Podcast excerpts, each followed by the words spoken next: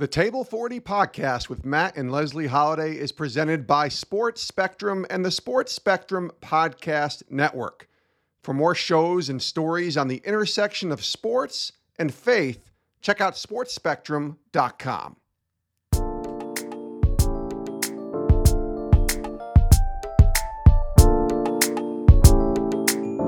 Hey, what's up, guys? Matt and Leslie back at Table 40. Uh, today we got special guest Mike and Shara Sweeney. And Mike's a five time All Star for the Royals, played for some other teams, 13 seasons, uh, six kids to show for it.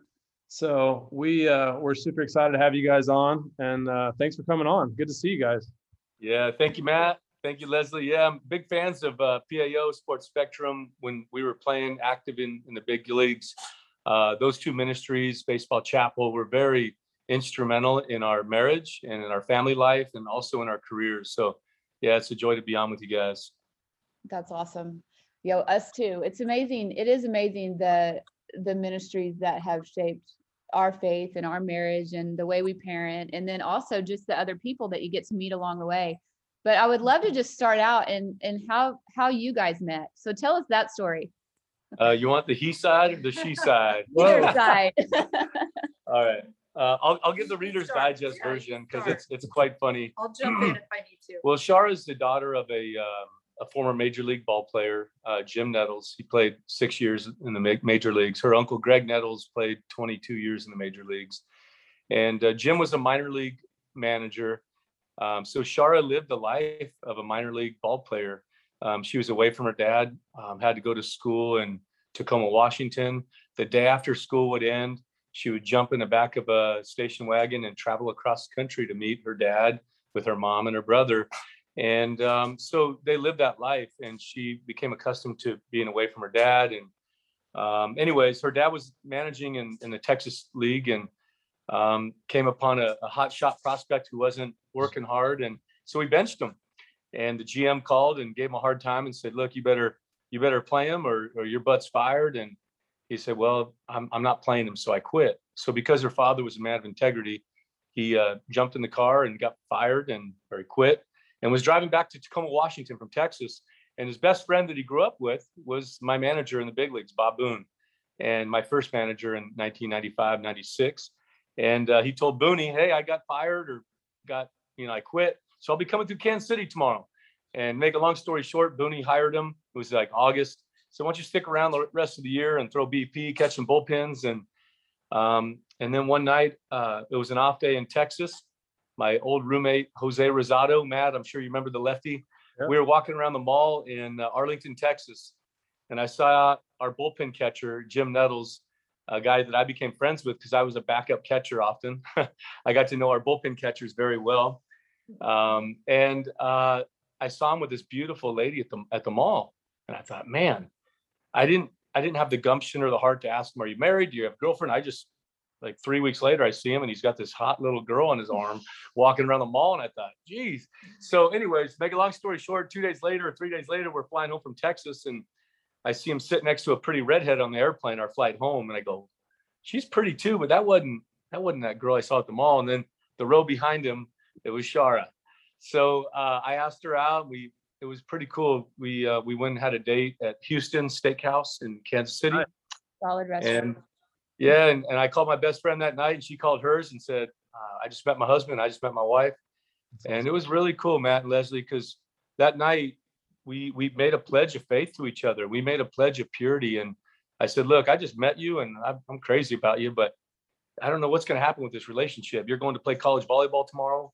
Um, I'm going to finish up the season, but I said, I give you my word that if we continue, we're going to remain pure. And we held that true until our wedding night. And um, it's one of the greatest gifts ever. So now we are six years later, or six kids later, 19 years later. And praise God, we're doing great. So I'll let Shara answer the next question. I don't think we want to hear the she side.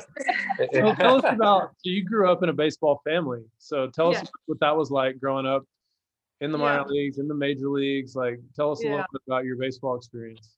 It was so it was a lot of fun. Um, is way different than a normal growing up life. But um, my dad played in the major leagues before I was born, so my whole entire growing up time was in the minor leagues. And um, I loved it because I I think of all the time that we got to spend together. Of course, there were a lot of times that my dad was gone and we didn't get to see him, but we had a lot of times together. And um, a couple of times, my mom pulled my brother and I out of school, and we did homeschooling before that was even a thing. And we'd go down to spring training and get our work done, go to my dad's games, and we just had so much family time together. And in the summer, it was the same thing. Um, and you know my parent my mom was really really good about making sure that we went to church where whatever city we were in one of the first things she would do is find a church so our faith was a very big part of our lives growing up. Um, so it it shaped it shaped me. I didn't know um, that it was shaping me for my future. And my mom modeled beautifully for me what it was to be a woman of faith that put her family first and just loved her husband and her children. And I always said growing up, you know, when I got a little older, I'm never going to marry a baseball player because I just want to have a normal life and I just want to be home. And well, God showed me that He was in charge and He brought this special, amazing man along in my life. And I knew, I knew right away He was special, He was different. And um, like Mike said, after our first date, we both knew. I, I called my college roommates and I said, I just met my husband. I know for sure this is the guy that I'm going to marry. That's incredible. That's incredible. Yeah. I love that. And so, Shar, let's talk about a little bit about what specifically your mom did. Cause I kind of, you know, it's overwhelming. You know this. You're a mother of six, I'm a mother of four. And um, and it's just it's kind of like you want to do all the right things, but we can't. And so I think mm-hmm. it can be a little bit overwhelming at times because I love the Lord and, and I want nothing more than my kids to have an intimate relationship with Jesus. But I just get like sometimes I get a little flustered that maybe I'm missing the mark a little bit with my kids. And so what kind of things do you think your mom did that impacted your faith the most? Mm. Like going to church. I yeah going to church but honestly i saw her sacrifice a lot i saw her um, but I, I don't know that she saw it as a sacrifice because and i feel the same way sure there's maybe times where i'd like to go on a girls trip or go have a girls night but i i would much rather be with my kids and my mom modeled that beautifully for me that you put your family first and I did I have a desire to do that because I saw her do that and it would just be I don't know, be weird if I if I didn't do that. And of course it doesn't mean it's always easy. There are times with six kids, trust me, it's it's chaos. But um I when I think about getting overwhelmed or I'm not doing this right or I'm not doing enough of this, I think about the audience of one and God cheering me on and clapping for me. Um, at a wives Bible study, um, a few years, well, quite a few years ago. um, I remember Debbie Lasardi talking about that. Like, we're doing laundry and no one's cheering us on, or, you know, we're folding the clothes, we're vacuuming, we're packing our bags again, and everybody else's bags again. And um, there's there's nobody cheering us on, but really God is cheering us on. So if we can picture Jesus like clapping for us and saying, You're doing great, you're doing awesome, that's something that that visually in my mind helps me out a lot. That's good. I love that. I love yeah. that. All right, Mike, let's go back and talk about your career a little bit. Let's talk about some of your I don't know, like the things that you go when you look back on your career that you're most proud of, the the the things that you miss or just talk to me a little bit about kind of your your career and in baseball and, and the, the relationships and people that had impact on you I guess that's a lot of mm. questions in one, but yeah, I'll unpack it. yeah. I'll unpack it. Well, first of all, Matt, I look back to the guys that were in role models for me. So when I first got to the major leagues, there were three guys that I really looked up to. Um, they were older guys. They were guys that were married, had children. I was just a young 20, just turned 22 years old. And it was uh, Tim Belcher, a right-handed pitcher. It was Mike Macfarlane, a catcher, and our closer, Jeff Montgomery and I would see these guys at church. Um, they were the leaders in our clubhouse, and I was like, man, these guys are real men. Like I barely have to shave. I'm 22 years old, and these guys are like real men. They have kids going to school, but they were men of virtue and men of faith. And I thought, man, someday I want to be like that.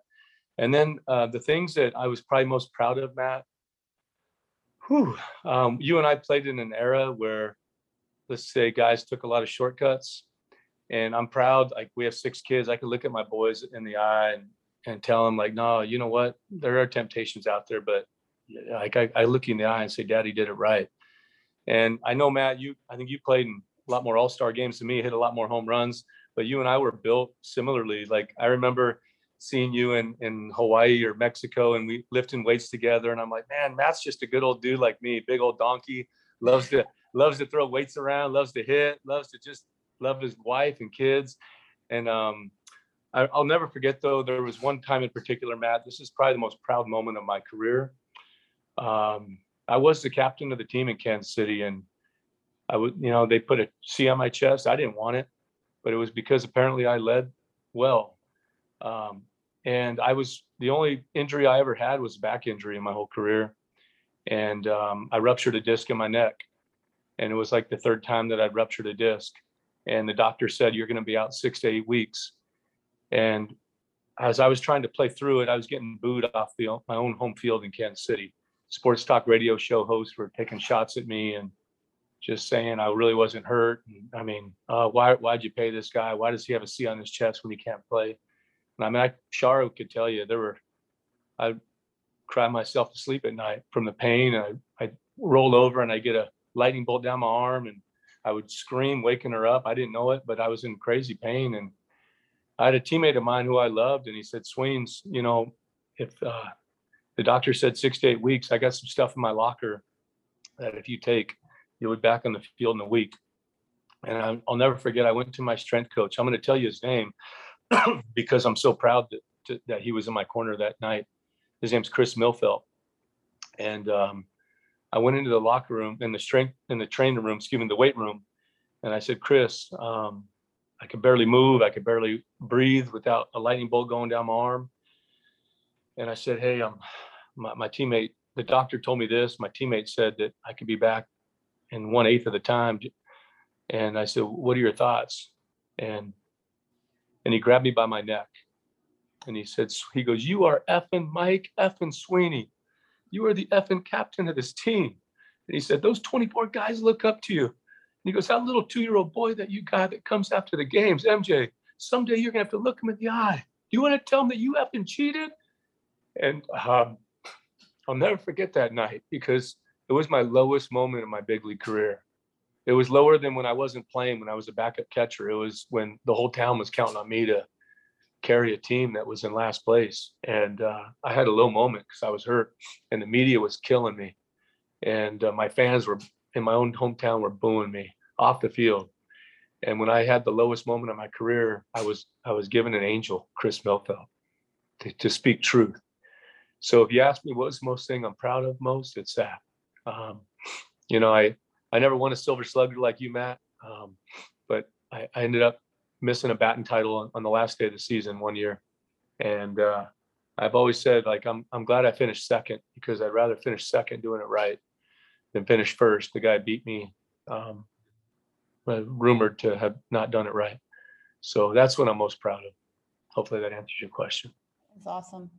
You know, this is kind of off subject a little bit, but I noticed when Matt mm. played like the batting title thing, you know what I didn't think was fair about that? Is some guys would just sit out the last couple days to hold their average. You didn't do that. So the one year I won it was the year we played 163. So after 162, I had it, but we had to play the play-in game against the Padres and The Padres, and so it, the stats counted. So I was going into that game with not only do we trying to get into the playoffs, but I could lose the batting title in the extra game while nobody else was playing. So I, thankfully, I got a hit early. but you game. won it. So early in the game, thankfully, I got a hit, and I was like, "Okay, I'm good." And then we played like 14 innings, so I'm like, "Oh my on. gosh!" Like, And that's Oh. that's when uh, Tony Gwynn Jr. hit the ball off Hoffy, right? Yeah. won it. So Chipper Jones was like a point behind me, or maybe two, and so I had to get a hit. All I needed was a hit, maybe or a walk or something, and yeah. and then uh, and then the ended up- game just kept going Uh, on. yeah, so like it was an extra game. So I'm like, wow, this is incredible. Um, anyways, so uh, Leslie, it's funny. I'll say this and I'll shut up. But it's funny. The guy that beat me, I will just leave it at that. But he did sit out the last two games. Yeah, that's why we were laughing when you said that. 'cause That's why I laughed. So go on, ask some, ask another question. To no, yeah, No, She's more entertaining. Yeah. than. No, I'm not. It is funny though. It is funny because I remember I remember that when you brought up the batting title thing, I remember watching Matt going, "Oh my gosh, like this is incredible. This was intense. This was intense at the very end." yeah. But it is crazy. All right, so let's talk out. about the the kids and and uh, so how old were y'all when or where were you in your career when you when you had your first MJ? For MJ. So um, we were married a couple years and Mm-mm. what? A A few year and a months. half. No, a few months. Okay, maybe- when I maybe a was- little When I was pregnant. Oh, when you were pregnant. Yeah. Yeah. I've been Shara, we, we, I've been accused of being 99% Irish and 1% rabbit. Shara got Shara got pregnant pretty quick. Uh, and anyways, we were uh, I was kind of in the heart of my career and we got married and I think the conversation was like, honey, let's, you know, let's just wait for a long time and enjoy each other and travel. And then what, a few months later? They're like, oh, should we try? Okay. Okay. And then So, but praise God, yeah. Um, with our kids, we had Michael in 2004, and then um, we kept having them until a year and a half ago. I'm kind of like Father Abraham. Um, I'm, I'm beauty, and she's no, she's beauty. I'm the beast, and uh, it's kind of nice. So we have a, a um, you know, Michael's our oldest, and then we have baby Ryan at less than two years old. But I, I just wanted to share this with you guys. Um, you know, Matt, you have Jack, you and Leslie have Jackson, and I've seen him, you know, hit the national stage with baseball, and I'm so proud of him because I remember, you know, seeing little Jackson when he was younger, going, "Gosh, what a what a great little athlete he is," and who would have dreamt that he'd be on the national stage, you know, 12, 13, 14 years later. But um, you know, I, I remind our boys and our girls that the only goal that Shara and I have for them is that they would get to heaven. And I I, I tell them that once a month because I don't want them trying to fulfill my my expectations for them to be a you know like you Matt a 10 time major league all-star and you have all these silver slugger awards and rookie of the year. I just want them to get to heaven. But I do I do caution them because I said if you guys love Jesus and and you will reap the benefits of salvation through Christ then you should be the hardest worker that your teammates have ever seen. You know when you're on vacation like Matt and I we're throwing around 100 and something pound dumbbells on bench and we're killing it when everyone's out drinking and partying and having fun in Mexico. We were getting after it in the gym and I'm like as a follower of Christ you should be the hardest worker that your teammates have ever seen. If you if your butt gets benched you should have the best attitude that your coach has ever seen because you're a cheerleader for your teammates. Uh, you should be the first one there. When their teammates leave you, your butt should be in that dugout picking up cups because you're a servant for christ. So i i when when you're in the classroom okay our son mj has a um, reading comprehension whatever learning disability. I said doggone it god made you perfect so you're going to overcome it. It's not an excuse but i said you need to be the hardest worker in that classroom that anyone's ever seen. And if your if your a effort is a c minus and you know what? I'm going to be so proud of you. So that's kind of what our, our teaching philosophy has been as parents. We started 18 months with them based on dr james dobson about disciplining them. We call it the five d's um, disrespect disobedience uh, defiance and danger always lead to discipline. And the, the, discipline always has to meet the crime and then the discipline is always followed up with love. So you know we started with baby ryan about a month and a half ago. Ryan don't throw your bottle after you're after you know at the table. He's drinking it chucks it. All right ryan. Daddy said no and it's literally like that hard. And he starts bawling. Daddy said no he i think i just break his heart. But then after the second time he knows no means no and he's obedient like he's obedient to the father and it's not out of rules it's out of love. And and we always followed up with a kiss but that's our parenting style and what we've known is if we're consistent with that parenting parental style by the time the kids are three four five six years old you know they're well behaved they're not perfect but they know that every time they hit that electric fence they're going to get a zap which means daddy or mommy's going to put a little spanking on their butt but it's always going to be followed up with love but um, at the end of the day matt leslie our, our greatest desire our greatest goal for our children is that they would all fall in love with jesus they would all get to heaven and i think shar and i are mo- modeling that for them in, in our personal lives and our personal walk with christ So when was the catalyst for for y'all? So um as far as your your passion and your desire to follow so closely to the Lord. Shar, what about you? When were were you a believer as a little girl or Yeah, I was, but it really hit me when I was, I think, 14. I was on my confirmation retreat. I grew up um, Lutheran, and I had been, I missed a lot. I was gone. Um, I was doing modeling in Japan the whole lifetime ago. So I missed a ton of the, you know, the, our meetings and, um, we, we got, I got back and our, our pastor took us on a, this awesome retreat. And she took us down to the waterfront and she said, she said, now look out at the water. And she said, what do you see? And we said, oh, we see ripples in the water. And she said, well, um, what's moving, what's moving the water? And we said, well, the wind. And she said, but how do you know you can't see it? We said, well, you can feel it. And she said, well, that's like the Holy Spirit. And that's how he works in our lives. And that was a huge, a huge moment for me where my faith became my own. It wasn't my parents taking me to church and they, I mean, they still did, but it was, I wanted to go to church because my faith became my own. So that was of my, probably my big aha moment. I still have a lot of moments. It's, it's a work in progress and I continue to grow every day, I feel like, but that was a huge turning point for me. And for me, Matt and Leslie, uh, at 17, I was going through confirmation as well, and I fell in love with Christ. And um, about two months later, I signed to play professional baseball. Um, one of our uh, parishioners that went to church with us gave me a Bible, and I read it cover to cover a few times, and I fell in love with Jesus through His Word. And um, God brought some special priests and um, pastors and baseball chaplains in my life. But um, kind of when when our faith as a family took off, um, probably was right after I retired. and for any any listeners out there, Matt, I, I'd love to hear your and Leslie. Maybe we should interview you guys next month. It's a good idea. but um, when I retired, I had this dream that you know I never could play golf because my back, and I had so I wanted I wanted to learn to snowboard. I wanted to golf, join some country club by our house. I was thinking, you know, I could go work out, golf, and when when I came home, the kids would all have their homework done. Dinner would be on the table. Shara would look like uh, Mrs. Brady on the Brady Bunch in her little cute dress, and and dinner would be served, and then the kids would all go to bed, and Shara would be, you know, with you know cute lipstick on at eight o'clock, waiting for me. And I thought, oh, life's gonna be so good being retired. And then I realized golf, I, I stunk at golf. Um, it wasn't fulfilling. Kids needed a ride to school. Homework needed help being done. Sometimes I need a barbecue. Sometimes I need to clean the house, and um, I need to figure out what the heck I'm supposed to do in the second chapter of life because I retired at 37. So I remember uh, I meet with this. Uh, we had we had a good friend of ours, Philip Rivers, over. He and his family were over for a barbecue, and he said, "Hey, Mike, I gotta go." And I said, "Where are you going?" We just ate. He said, I, "I'm meeting this uh, man, uh, Father Martin, for uh, spiritual direction." I said, "What do you mean?" He goes, "Well, we meet once a month, and it's like a Christian psychologist. He, you know, he talks about my relationship with Jesus and my relationship with my family, my children." So, man, I'd like to meet him.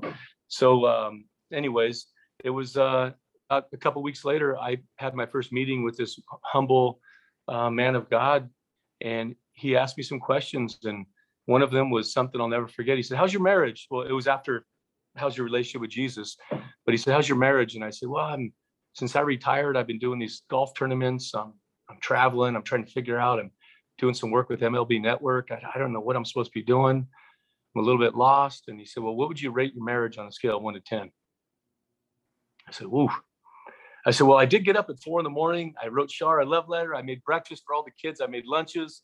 And I said, So it's probably an eight right now, but by the time I get home, it'll be a 10. and he says, uh, Well, I want you to ask Shar that same question. So later, later that day, I come home and my sweet bride's in the kitchen. And I said, Hey, honey. And she's like, Hey, I'm like, oh, I said, did you get the breakfast and the lunch that I made for the kids? Oh yeah, thanks, honey. Did how about that love letter I sent you? Oh yeah, thank you. I'm like, oh, this is kind of going over like a turd in a punch bowl. It's not really flying real good. And uh, and uh, I asked Shara, I said, you know, um, how are you doing? And she said, I'm doing okay. And I said, well, Father asked me to ask you a question on a scale of one to ten. What would you rate our marriage? And do you remember what you said? I think I said a three. Yeah, and it crushed my heart. So And what an eight about to be a ten? It wasn't an eight about to be a ten like you told. No. yeah, it was a three trending towards a two. the other way. And uh, so I was like, oh no. And I said, well, what do you mean, honey? And she said, well, when you're home, you're not home. When you're when you're here in the house, you're in your office trying to plan these next things for our family and for you. And like mentally and emotionally, you're not here for our kids. You're and and it crushed me. So it allowed us to hit rock bottom together. And we wrapped our arms around each other. And I said, well, what, what are some things that we can do to make it a 10? And one of the things that Father Martin had told me to do, he said, you need to start dating your wife once a month. You need to start praying with her and your kids every night. And within, I don't know, probably a week or two, right? Yeah, Our, our, our marriage went from a, two, a three trending towards a two to a 9.9 trending towards 10. So it was great to just remember that the most important relationship after my relationship with Jesus is not with MLB Network or ESPN or any team I played with, it's with my bride. And I'm called to love Shara like Christ loved the church, which is willing to die for her. And then after that's our children. And we need to shepherd them. And it's okay to it's okay to be in a dark spot and realize that you don't know what the heck you're going to do with the rest of your life because God does and to rely on him and to so it was a, a beautiful time. It was a hard time, but a real beautiful time because Matt and Leslie, I'm, I'm sure you guys have heard the stats. Like 85% of major league ball players are divorced, bankrupt, and chemically dependent within three years of their retirement. And I was like, man, I don't want that to be us. Mm-hmm. So praise be to God, we made it through and And then had two more kids two or three more. or three more. I can't keep track. I don't think know. three more, Yeah. but who's counting? Yeah, well, that's don't marriage. I lost is- count. So praise God though. You bring up a really good point because Shar, the transition for us is also very emotional and, and it's just a Yeah. different kind of, of, of deal for us because there's a rhythm of life that we've grown accustomed to. And especially for you, like you grew up in the lifestyle as well. And then there's just this sudden stop and Yeah, it's the expectations aren't really from my experience the expectations weren't really met like i i envisioned it looking a lot different than it actually did and so we also Yes. had a very similar conversation when matt finished playing it was just it was just kind of this awkward um yeah. awkward rhythm Yes, I agree. Yeah, I, you know, he had his vision of what retirement was going to look like, and mine was completely different. I thought, oh, good, he's going to help me drive, and he's going to be here, and we're going to spend all this time together, and and it was just we should have talked about it, but you don't know. It just Don't you're so young, and I think it happens so fast. It's just like you're on the treadmill going 10 for all these years and all of a sudden it's just you're done it stops and you're like okay wait okay should i get involved in school should i get involved in you know is it transition for all of us but thank god like mike said we leaned on our faith and leaned on each other and we are we're thriving oh that's good She said that too. It wasn't me. i said what You said we're thriving. It wasn't we're me thriving. that said we're at a nine or a 10. It's yeah I And you will saying it's a two or we're- three. we're at a 10 plus praise God. yeah. and i really mean it yeah So- So what are, what are you up to, Mike? Are you doing some stuff besides um, with teams or anything? Or you, I mean, six kids, you're probably mostly at home, I would guess at this point. yes. Well, don't guilt me into it, Matt. No. Uh, no, but uh, praise God. Uh, I was blessed to coach MJ, um, our, our 17 year old. Uh, and then when he was about 13, 13 and a half, I felt like, according to wonderful pastors like James Dobson, that it's time to let our boys fly. So I, I kind of let him fly on his own. And about that time, our eight year old Donovan, he's now 12, he says, Dad, I, I really want to play Saints baseball. So we try to teach kids to fall in love with Jesus while playing baseball and in a great environment. So um, I started coaching a Saints team for Donovan, and and now he has about another year left under my umbrella, and then I'm going to let him go. And um, and also I'm I'm doing some servant leadership with the Kansas City Royals, working with Dayton Moore and guys like Blaine Boyer and Reggie Sanders, and um, we we get to go and you know pour into the lives of guys from the big leagues all the way to rookie ball, and just try to help them be better men on and off the field. So sometimes it's jumping in the cage with them. Sometimes it's throwing a BP, hitting ground balls, getting in a bullpen. Uh, I, I oftentimes I take guys to church with me, and we, you know, praying with them, going to walk around the complex and just hold their hold their arm and pray over them. So it's it's a pretty cool ministry, and Dayton Moore gives me the freedom to kind of do what I whatever the Holy Spirit calls me to do. So it's really cool. That's incredible. that's unique that's unique Yeah, Really It cool. is. Mhm, mhm. Blaine Boyer, I mean, he's a great person to work with. We Amen. On the podcast. They're Yeah. super awesome. They are. Love them. All right, so the last question we ask is, it's called table forty, so if you get to pick six or seven to have a big barbecue with or dinner, we always, what are you having and who's there? And you could pick, your family's already there, so it can't be family, it's gotta be like, you could pick wherever, go wherever you wanna go. But six or seven, eight people, we've had some really random answers, we've had some Tom Brady's, some Michael Jordan, some Justin Timberlake, some Abraham Lincoln. Abraham Lincoln. We've had some, we've had some randoms, and then uh, and what what food would you have? wow. Well, I'll let Shara invite three. I'll invite three. I know I'll be cooking on the big green egg, some some prime filet mignon. In fact, when you guys come to San Diego, I'm going to cook some for you because I cook the best steak in town.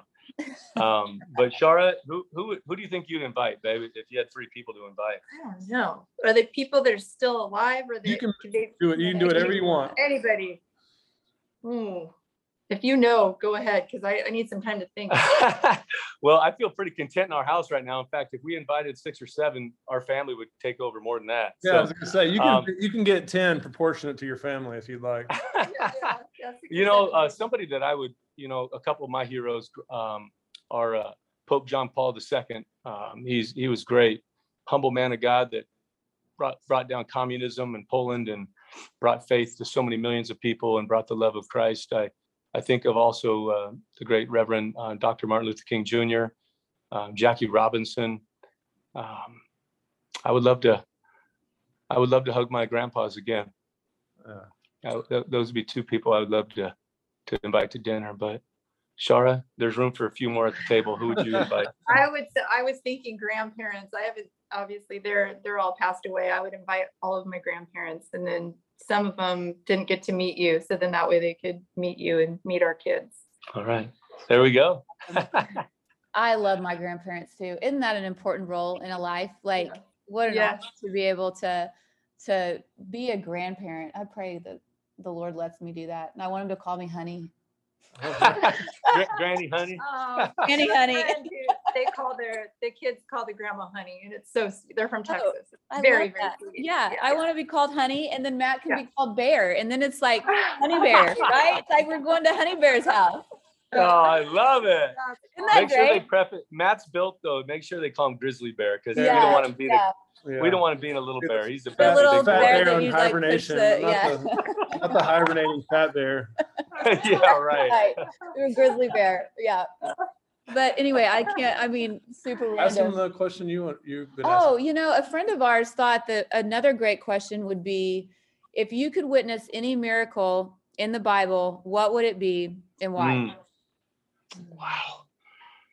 Woo. Well, one one uh, it's maybe not a miracle. It would be a miracle. Is uh, it's a prayer. It's Jesus's last prayer in in John chapter seventeen, when he's getting ready to die on the cross, and he prays, Father, um, I pray that they would be one as you and I are one. Um, my prayer has been that as Christians we could come together and fulfill uh, the last words of Jesus before he said, "It is finished." um, that his last prayer to the Father was that the believers would become one. That no matter where they go to church, where they live, what language they speak, what they look like, that we would be one in Christ. And I mean, it wasn't a miracle; it was just a prayer. But if we lived it out, it would be a miracle. It would be, it'd be my greatest uh, desire. Sharon, I would love to have been uh, either a fly on the wall or one of the animals to see the birth of Jesus. I Hmm. think that would have been just incredible. Just Hmm. to see to see him, to see Mary, to see Joseph. Um, I think that would be incredible. Yeah, absolutely. Just a promise fulfilled. And it didn't Yeah. look like what we thought it was going to look like. I mean, it's- you're right. That would be really, Yeah. that'd be really cool. Yeah. Great answer. We should start. This needs to be on repeat. Great, All right. great question. Hey, Matt and Leslie, I'd like to propose that in the next couple of months, maybe if you guys interview Blaine and, and his wife, um, Blaine Boyer, maybe in the next couple of months, um, I could flip the tide and uh, Shar and I could interview you and Matt. What do you Perfect. think of that? That would be great. That'd be That'd great. be awesome. Guest Yeah. host. Table Maybe We, four. we can talk. We could, we could do it at the house when we're with you guys. There we go. Oh, Even Yes. better. I'll go. I'll go. better. I'll go get the person. fattened calf. We'll be And, right at the table. Yeah, Yeah, table, yeah, table interview. yeah. I love it. Thank you so much. This is so fun. We appreciate It y'all is. coming on How's and we can't Thank wait. you for having us. Thank you for listening to Table 40 with Matt and Leslie Holliday, part of the Sports Spectrum Podcast Network. For more stories on sports intersecting with faith, visit sportsspectrum.com.